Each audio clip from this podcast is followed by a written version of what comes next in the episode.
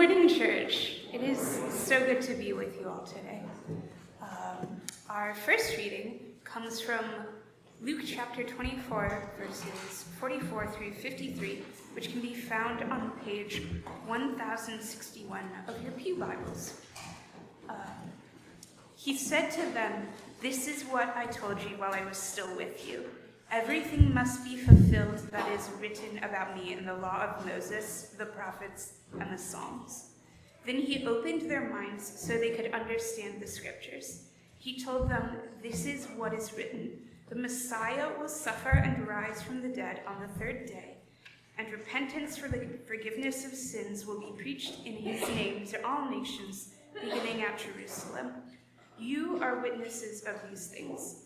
I am going to send you what my Father has promised, but stay in the city until you have been clothed with power from on high. When he had led them out of the vicinity of Bethany, he lifted up his hands and blessed them. While he was blessing them, he left them and was taken up into heaven. Then they returned, then they worshipped him and returned to Jerusalem with great joy, and they stayed continually at the temple, praising God. This is the word of the Lord. Today's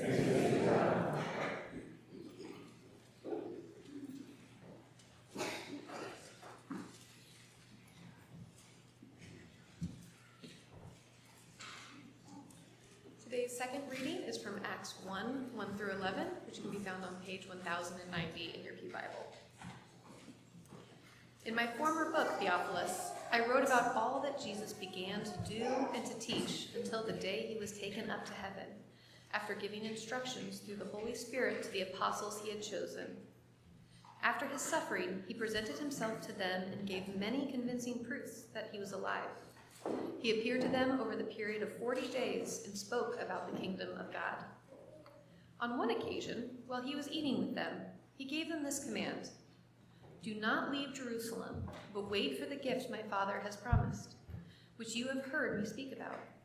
For John baptized with water but in a few days you will be baptized with the Holy Spirit. Then they gathered around him and asked, Lord, are you at this time going to restore the kingdom to Israel? He said to them, It is not for you to know the times or dates the Father has set by his own authority, but you will receive power when the Holy Spirit comes on you, and you will be my witnesses in Jerusalem and in all of Judea and Samaria and to the ends of the earth. After he said this, he was taken up before their very eyes, and a cloud hid him from their sight. They were looking intently up into the sky as he was going, when suddenly two men dressed in white stood beside them. Men of Galilee, they said, why do you stand here looking into the sky? This same Jesus who has been taken from you into heaven will come back in the same way you have seen him go into heaven. This is the word of the Lord.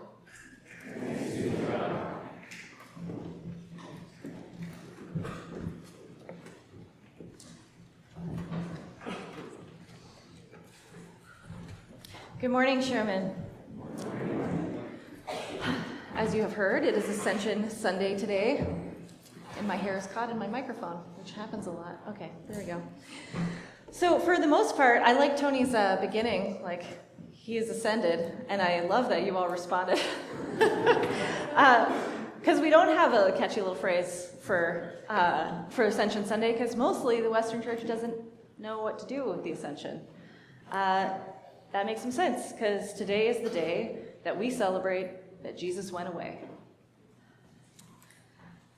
My guess is that most of us wish he didn't. But he did, and he said it was important that he went away. He didn't leave us alone, of course. He sent us the Spirit, and He's present with us through the Spirit. And He's also present with us through the sacraments um, in baptism and communion. But He has to be present with us in those ways because He is not here anymore.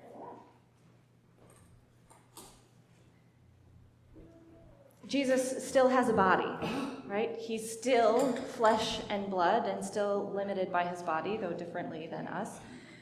And he, it says in Hebrews that he is now seated at the right hand of the Father in heaven. He is not here anymore. Um, we don't usually talk about that, right? We like to focus on the ways that Jesus is with us always, and that is also true. But it is important, as he said, that he went away, and he really did go. N.T. Wright uh, lays it out really clearly in his book, Surprised by Hope.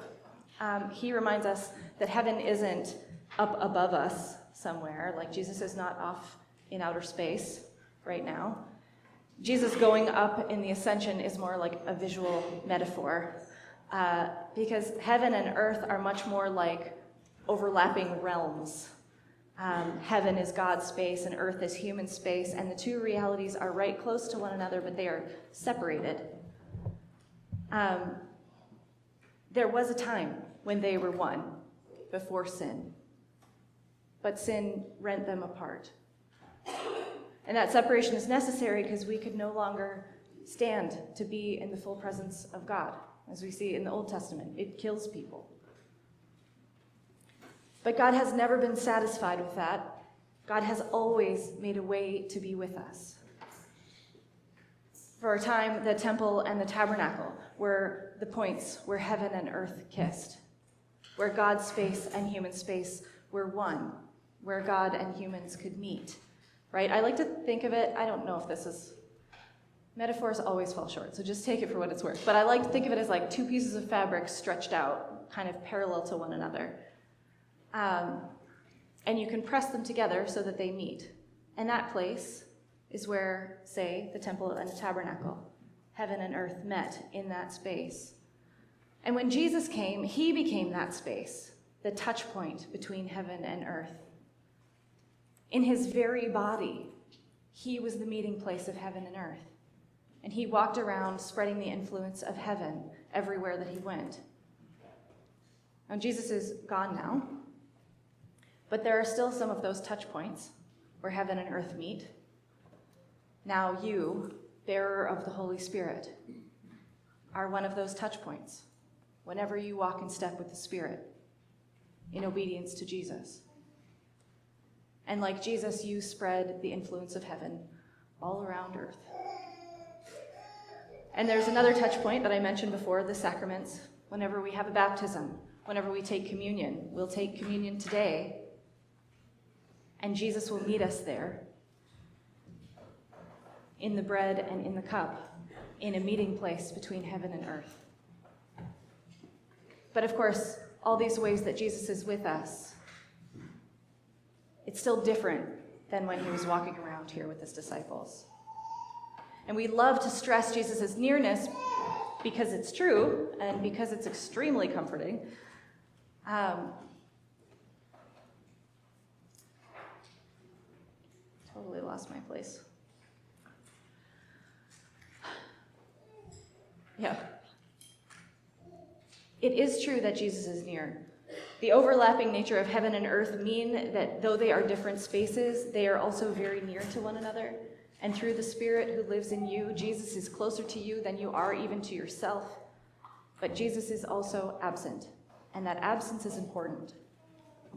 For one, it means that your experience of God now, which often feels like, you know, maybe really meaningful prayers or maybe unanswered prayers, it's not all that it will be there will be more. Paul says, Now we see as in a glass dimly, as in a mirror dimly. Then we will see face to face. There is more to come. But also, Jesus had to go away because he had work to do elsewhere. N.T. Wright says we can think about heaven as if like the control room for earth. It is the captain's deck or the CEO's office, or if you want the biblical metaphor, the throne room. And Jesus is there, and Jesus is God, and Jesus is also still our very human King. Jesus went away so that he could take charge. And the ascension is the moment when Jesus takes his rightful place on the throne. That's why we celebrate the day. Ephesians 1 uh, 20, verses 22 tells us that Jesus is seated at the Father's right hand in the heavenly realms, far above all rule and authority, above all power and dominion, above every name that is invoked, not only in the present age, but also in the one to come. And God placed all things under his feet and appointed him to be head over everything for the church, which is his body. Jesus is seated on the throne in the heavenly realms above every ruler, authority, power, dominion, every name forever and ever. Like every different way you could conceptualize power, they put a word in there for it forever and ever. The ascension means that Jesus is in charge. And that is an enormous relief. It's a relief because it means that we are not in charge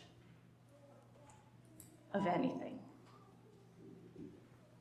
N.T. Wright says to embrace the ascension is to heave a sigh of relief, to give up the struggle to be God, and with it, the inevitable despair at our constant failure. It is to enjoy our status as creatures. Image bearing creatures, sure, but creatures nonetheless. We are not in charge. Like, do you feel yourself relax at that a little? If not yet, let's talk about some of the things that we're in charge of, not in charge of. I actually found in my text, I was going through my sermon this morning and I found a place where I said, I am in charge, and I was like, forgot the not. Uh, I, feel, like that is a like metaphor for my whole life. Uh, so here's one thing that we're not in charge of we are not in charge of God. Now, my guess is that none of you would have said that you were in charge of God. But if you have ever tried to word your prayer in just the right way so that God would hear it, or do just the right good things because maybe in exchange God would do what you wanted, those are attempts to be in charge. And, like, yeah, when we really want something, when we are grieving and desperate, it seems like a good idea to be able to be sure that, to get, that you can get God to give you what you want. But really, none of us want to live in a world where you can manipulate God. Does that sound terrifying? It's nice that it doesn't work, I guess. Another um, more dangerous way I think that we are often fooled into believing that we are in charge of God is through theology. Um, I find this tough to explain, but hopefully you'll get it. Um, I think that the reason that many of our theological discussions get so heated um, in, through history, they've often gotten violent. Uh, I think it's because we think that if we change what we believe about God, then God will change. And so it feels very threatening to consider something new. It's as if like the whole ground of being shifts under us as our beliefs shift. But that's not right. My beliefs about God impact how I live, for sure. They impact the choices I make and how faithful I can be and how loving I can be, but God is God. God is not a figment of my imagination. I could believe all sorts of wild stuff about God, and God would not change. God would still be good, God's love would still endure forever. Like, it's kind of comforting how confused the disciples are all the time. They seem, uh, they seem more or less like they've got it together in the Luke passage that we read this morning, but not in Acts, uh, which, by the way, are both written by the same person. Uh, they're just two tellings of the same story. Um, I kind of liked the parallel, so we read them both. But in Acts, Jesus tells them to wait for the Holy Spirit, and they ask, Lord, is it time? Like, are you now going to restore the kingdom to Israel? Like, they're still thinking military victory for Israel, not peaceful renewal of all things. Right? Like, sometimes I think that if I just had Jesus for an afternoon, I could ask all my questions and get all my thinking squared away. But they have been face to face with him for three years. And look, he doesn't even answer their question, and he doesn't even tell them that it's wrong-headed. He says, It's not for you to know. As in, you are not in charge of this. They don't have all the answers or even all the right questions. And still, Jesus lets them follow him. Still calls them as witnesses. Still, Jesus gives them the Holy Spirit. And it is good, it's important to think about God, to try and get a good handle on, on good theology. There is definitely bad theology out there, like very bad, and it has an impact on people live, on how people live. But your theology does not make actual changes in the cosmos. I can watch all the YouTubers I want, develop all the beliefs I want, and God will remain the same. And your in laws can do the same thing. God will remain the same.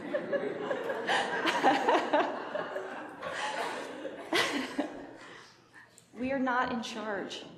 We are not in charge. And it is too much pressure to be in charge of the workings of heaven and earth. You do not have to create the right God through detailed theology, and you don't have to hold God in being by having all the right beliefs, convincing everyone everywhere that you're right about it. It is God who holds you in being. You can learn about God, you can wrestle with all sorts of different ideas about God, you can argue with whoever you want, you can listen and try on new thoughts. God remains the same. We are not in charge of God. Here's another thing we are not in charge of we are not in charge of salvation. We do not make other people Christian. We can't, and that has never been our job believing that we are responsible for other people's salvation, like even our own kids' salvation. It has led to a whole mess of things, right? We've used manipulation and fear to coerce people into heaven. Jesus didn't do that. We've been mean and judgmental in the name of preventing other people's sin. We've been overbearing because we get so anxious that maybe we haven't done enough. But we are not in charge of other people's salvation we do have a role, right? We saw it in both the texts we read. We are called to be witnesses. A witness tells what they have seen. A witness tells what they have seen. They are not the lawyers putting together the perfect proof. They are not the judges making the final decision for everyone. They say what they have seen. If Jesus has comforted you, loved you, challenged you, tell about it. If your life of following Jesus has been a blessing to you and to the world, tell about that. If your prayers have been answered or not answered and you have seen something else happen, if you've sensed the prompting of the Holy Spirit, if you have known the grace of God releasing you from your sins, tell about it. That's your job. And honestly, sometimes that can be harder than constructing the perfect proof because it's so much more vulnerable. And of course, we can challenge one another and we can call one another back to the way, but not because we are in charge of salvation. That has only ever been Jesus' job. We are not called to save anyone. We are called to love them and to witness to what we have seen. We are also not in charge of the church, which is a real tough one. I sure would like to be in charge of the church. I can think of some things I would do, you know, and some people I would have conversations with.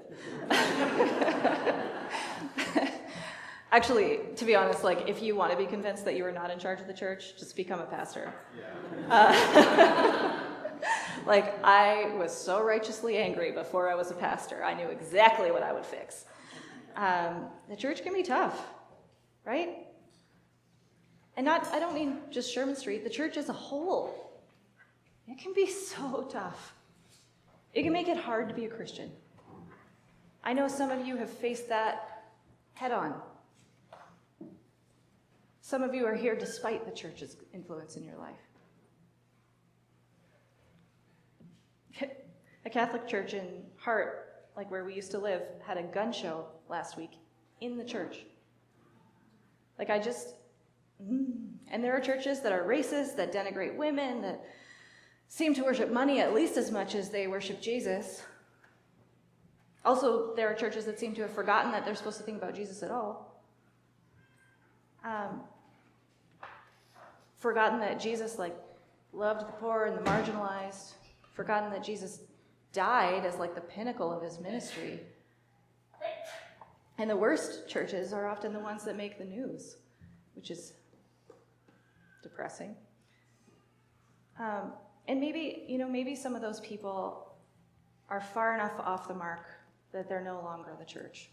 I don't know. But it seems that God is pretty determined to show grace. And that's how come I get to be here. That's how come any of us get to be here. And so maybe that's why they get to be here too. And while I might want to draw more lines about who is and who isn't really a Christian, it's just not up to me. And I don't know how much Jesus will forgive, but I suspect it's way more than I would. And I suspect I will find out that I needed that wide grace more than I thought I did too.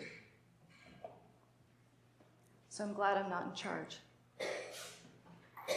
I'm thankful that it's Jesus driving this train because sometimes it seems like it's going off the rails. But even when the church is being foolish or certain Christians are driving me crazy, I trust Jesus. Jesus is trustworthy and he is in charge. And so I can speak my piece and do my best to love and release my desire to control to the one who is really in charge.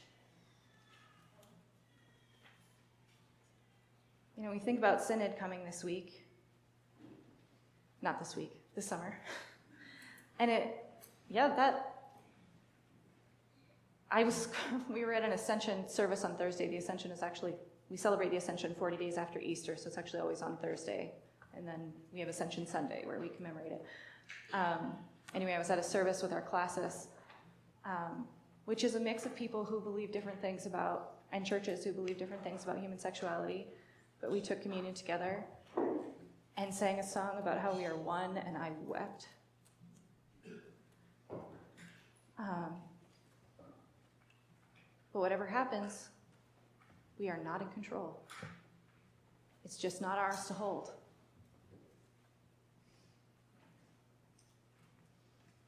Here's another big one we are not in charge of the world. And that's tough too. Like, I don't know why though. like, it's pretty clear I'm not in charge.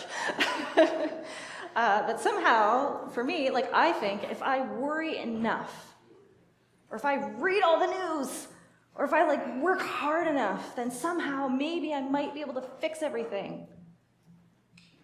It's like a little grandiose. Um, and all that really happens is that I get overwhelmed and sick with despair, immobilized by all the injustice and suffering. I end up, you know, binging on Netflix or burying myself in novels or computer games too, um, or just close my eyes because I can't bear it anymore. Like, part of me knows that, part of me wants to be in control and actually believes that I am in control in some way. And another part of me knows that I can hardly even touch the pain of this world. And we absolutely have a role. We have been given gifts with which to bless the world, to call for righteousness and justice, to bring shalom. But we are not in charge. We are not responsible to bring it about. We are not responsible for the timeline of the whole thing.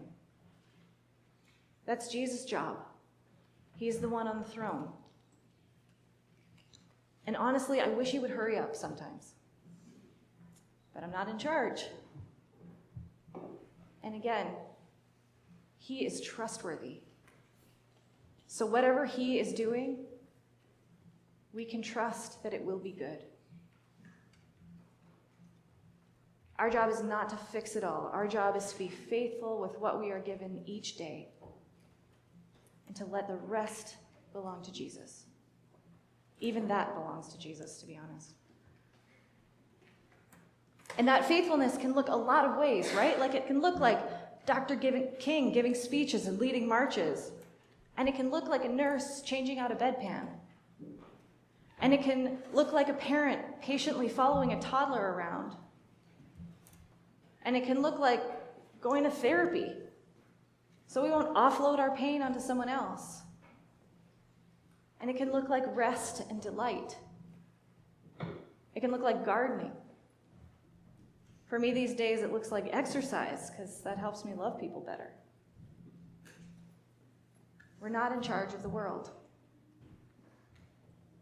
Jesus is, which means we can do what we can do with joy and then stop.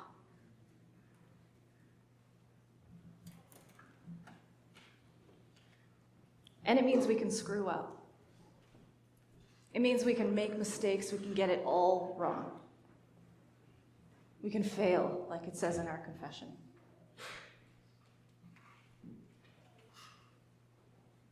But we don't have to wallow in guilt or in shame because Jesus is in charge and Jesus forgives and Jesus brings us along for a new day.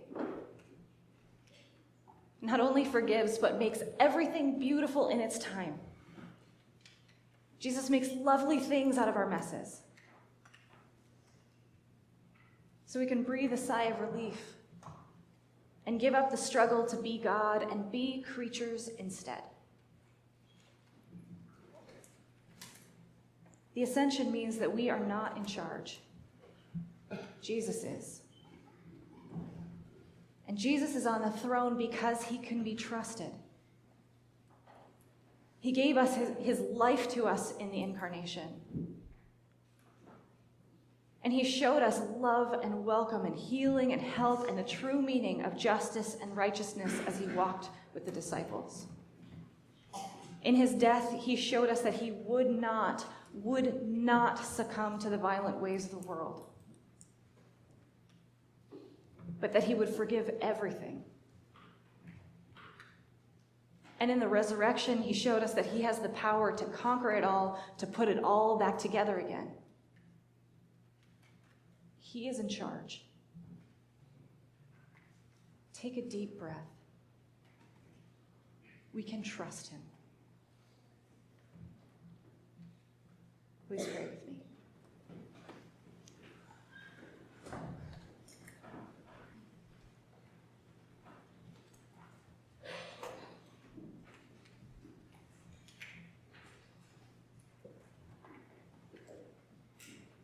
Lord, we surrender to you.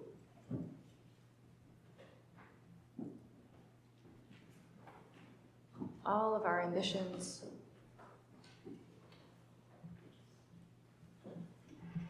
all of our failures.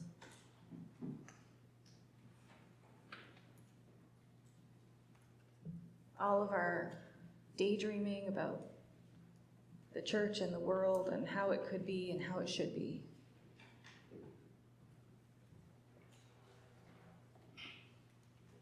God, we entrust it all to you. We entrust all those people we love to you. We entrust all those problems we don't know what to do about to you.